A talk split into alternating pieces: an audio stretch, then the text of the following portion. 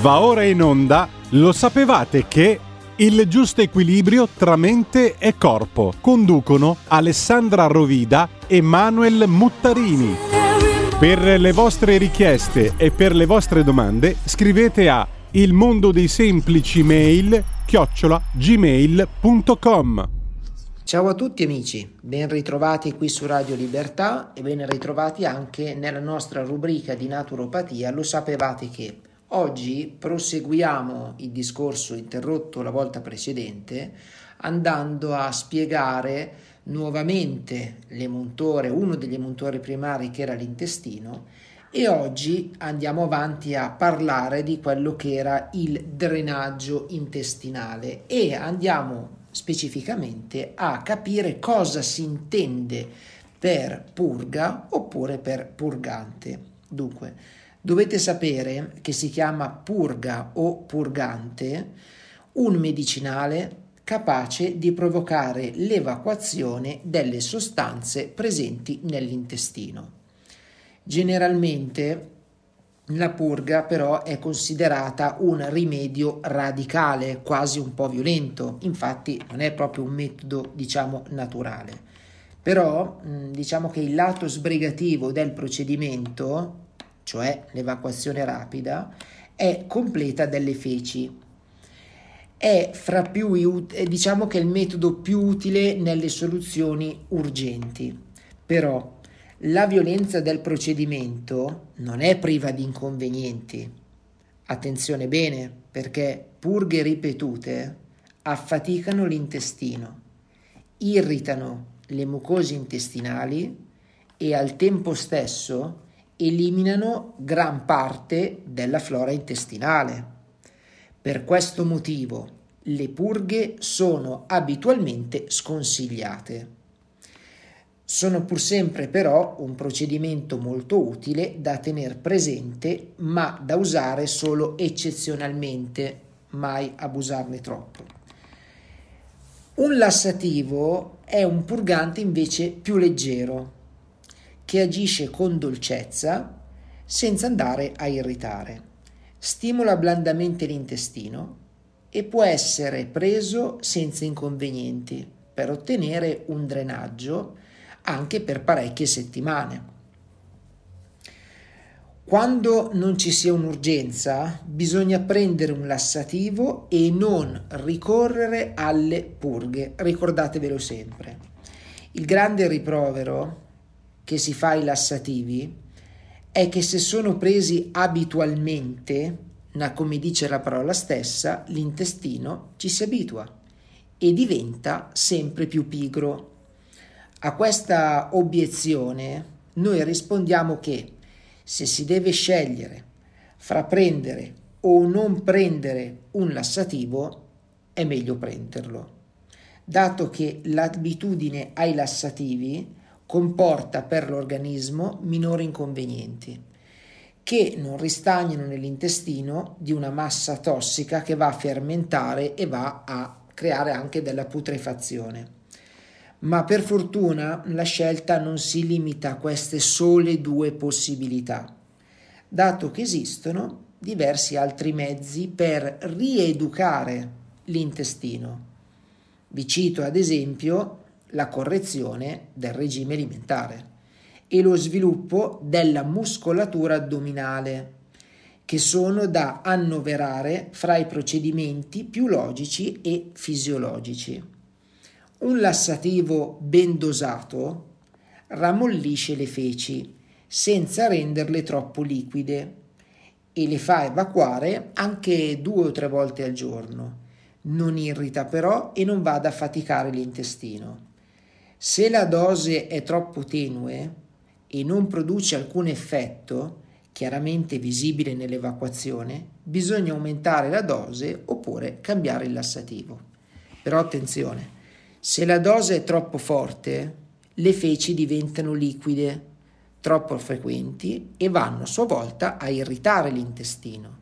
Bisogna allora interrompere l'assunzione del lassativo per qualche giorno, al fine di permettere all'intestino di riposare. Dopodiché si riprenderà poi con dosi più ragionevoli o con un lassativo più blando, cioè meno potente. Una pianta o un prodotto possono avere effetto lassativo o purgativo a seconda della dose. Bisogna dunque procedere con prudenza, cominciando con dosi piccole che verranno progressivamente aumentate e ci sono tre modalità di azioni principali. Cominciamo dunque con un'azione meccanica. Questa comprende i procedimenti più fisiologici, più dolci e perciò meglio tollerati. Servono pure a titolo di rieducazione. Si incomincerà sempre con questi depuratori, prima di passare ai mezzi più radicali che possono determinare squilibri. Allora, il volume della cellulosa contenuto nelle verdure, nella crusca di grano, nei semi di lino, stimola dolcemente la peristalsi intestinale. La mucillagine o gli oli contenenti nei fichi, prugne secche, lubrificano l'intestino e perciò favoriscono il passaggio del materiale. I clisteri rammolliscono le feci facilitandone l'espulsione.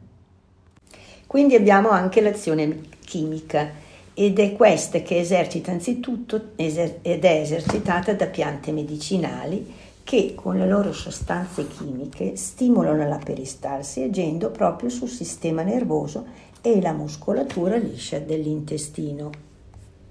Poi abbiamo un'azione osmotica ed è quella che è esercitata da tutti i lassativi salini, cioè costituiti unicamente da sali minerali preparati però questi in laboratorio, come ad esempio il citrato di magnesio, il sulfato di sodio ed altre cose.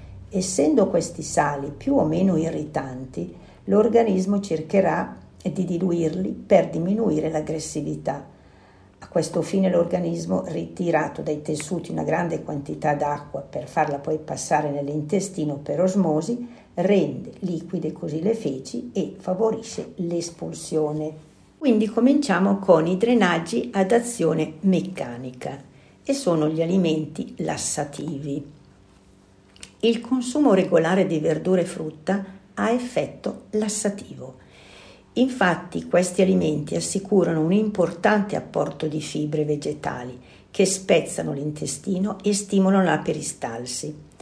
Il semplice fatto di aumentare la quantità giornaliera di insalate, di verdure crude, di verdure cotte di frutta favorirà il transito intestinale. Quanti intestini pigri si sono risvegliati con questo mezzo così semplice? Tutte le verdure e tutti i frutti sono lassativi per via della loro ricca e ricchezza contenuta nelle cellulosi. Ecco i più rappresentativi possiamo trovare le melanzane, le barbabietole, le carote, il cerfoglio, la cicoria, il cavolo, la zucca, gli spinaci, la lattuga, le insalate, il tarassaco, il porro, il pomodoro e il topinambur. Poi ci sono nelle frutte le albicocche, le mandorle, le ciliegie, i fichi, i lamponi, le fragole, il ribes, il melone, le more, le olive, le arance, le pesche, le prugne, le prugne anche quelle fresche e quelle secche e il rabarbaro. Questi vari alimenti possono essere impiegati anche per certe cure. Ad esempio, nella stagione delle ciliegie, un pasto normale potrà essere sostituito da una buona razione di ciliegie oppure una monodieta a ciliegie potrà essere introdotta per una-due giorni però l'effetto lassativo sarà tanto più accentuato quanto maggiore sarà stata la quantità di cellulosa consumata. Però questo fatto non deve ovviamente spingere alla superalimentazione, perché l'assunzione di una quantità importante di cellulosa potrà essere facilitata rammollendo verdure e frutta mediante la cottura. Si otterrà quindi vantaggio nel consumare la frutta sotto forma di composta o di passato e le verdure sotto forme di zuppe, le famose, i famosi minestroni. Poi ci sono le dense zuppe di verdure che sono ideali per far assumere una grande quantità di cellulosa, tanto che vengono chiamate bolliti cellulosici. Nell'intestino agiscono come scope. Vi do alcune ricette, per esempio il bollito cellulosico. Come si prepara? Si prepara così. Tagliate a pezzetti le verdure di stagione e soprattutto quelle ricche di cellulosa. Qualche patata servirà poi a rendere più denso e legato il bollito. Fate cuocere il tutto con un po' d'acqua e il bollito riuscirà più denso e liquido. Aggiungete poi piante aromatiche del tipo rosmarino, aglio e prezzemolo che stimolino poi le ghiandole digestive e depurino l'intestino e passate poi eventualmente al frullatore. Il, bulli, il bollito cellulosico può essere consumato a volontà durante un pasto o sotto forma di monodieta per più giorni consecutivi. E poi abbiamo un'osservazione importante sulla cellulosa cruda. La cellulosa cruda può irritare l'intestino di chi soffre d'ulcera, enteriti o colite o semplicemente abbia un tubo digerente un po' troppo sensibile e in questi casi l'uso di alimenti ricchi di cellulosa non è propriamente controindicato, però bisognerà soltanto badare che siano stati rammolliti alla cottura, perciò non crudi. I fichi secchi e le prugne secche sono usati correttamente per il loro effetto lassativo e qui vi parlo dei fichi secchi. Tenete a bagno tre o più fichi secchi per 12 ore in un bicchiere d'acqua, poi mangiate i fichi e bevete nel succo sia la mattina digiuno sia la sera prima di coricarsi. L'azione è blanda, ma vi garantisco che è efficace e la cura potrà protrarsi per mesi. E poi parliamo delle prugne secche. Quindi tenete a bagno 5 prugne o più in un bicchiere d'acqua per 12 ore. Mangiate le prugne e bevetene il succo sia la mattina, sempre digiuno, o la sera prima di coricarsi. Questa cura non ha controindicazioni e può durare anche questa mesi. Abbiamo la crusca di, cra- di grano. La crusca di grano è l'involucro del chicco di grano. È costituita essenzialmente di cellulosa. Appunto, questa sua ricchezza in cellulosa le conferisce proprietà lassative.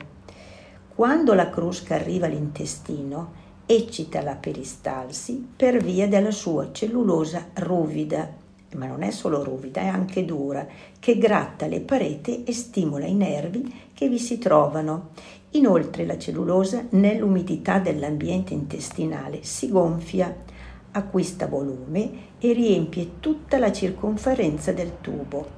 Il transito del materiale ne è così molto facilitato. E come facciamo a utilizzarla? Quindi la crusca è efficace specialmente per stimolare l'intestino diventato pigro per mancanza di zavorra. Quindi è il caso di quelle persone di cui l'alimentazione sia troppo povera di sostanze d'origine vegetali.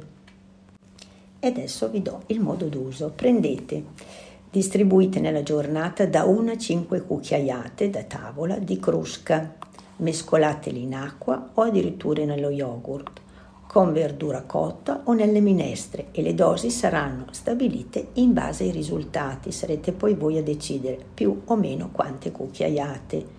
Ci sono delle controindicazioni, sì.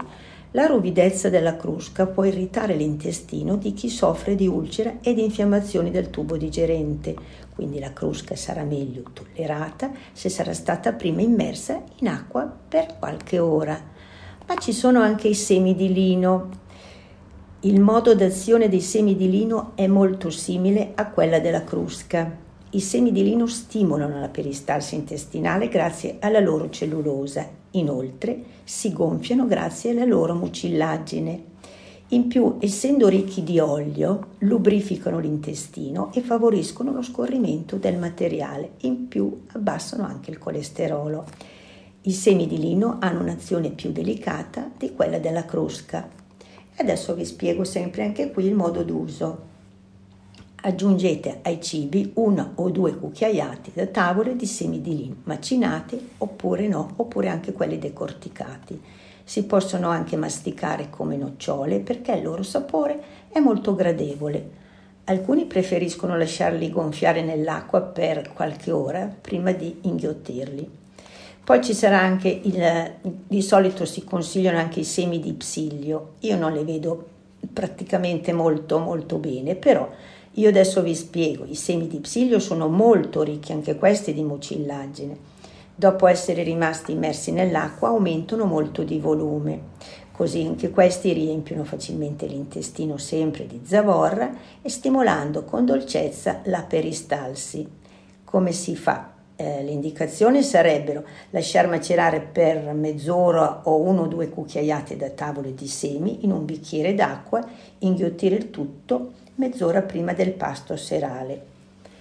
Ed ora vi elenco alcune sostanze drenanti ad azione chimica, cioè le piante medicinali Possiamo parlare della frangolo, cioè che lontano nero. Questo è eccellente lassativo ed è molto raccomandato poiché agisce blandamente però senza irritare. Può essere preso addirittura anche dalle donne in gravidanza. Esercita un'azione colagoga, cioè che facilita il deflusso della bile. E ci sono le compresse a secondo appunto della posologia. La tintura madre invece sono 25 gocce Mm, magari anche un po' di più, eh, in acqua in una sola volta alla sera. Possiamo trovare anche la cassia, che anche questo è un lassativo blando e gradevole, che la polpa di questo frutto si mangia come un dolcetto. La polpa sono due rondelle mm, di polpa eh, nel, nel bacello, poi invece c'è il decotto che sono 50 grammi di bacello tritato in mezzo litro d'acqua, bollire per 10 minuti e berne una tazza sempre alla sera.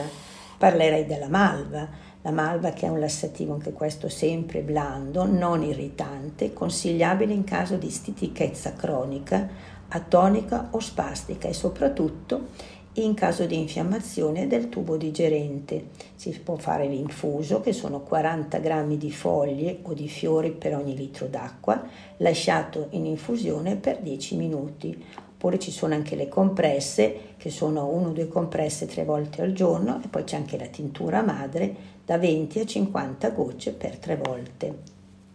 Proseguiamo l'elenco con ancora due piante importanti, tra cui la liquirizia, che fra le sue numerose proprietà ha anche quella di essere un antispasmodico del tubo digerente e anche un lassativo.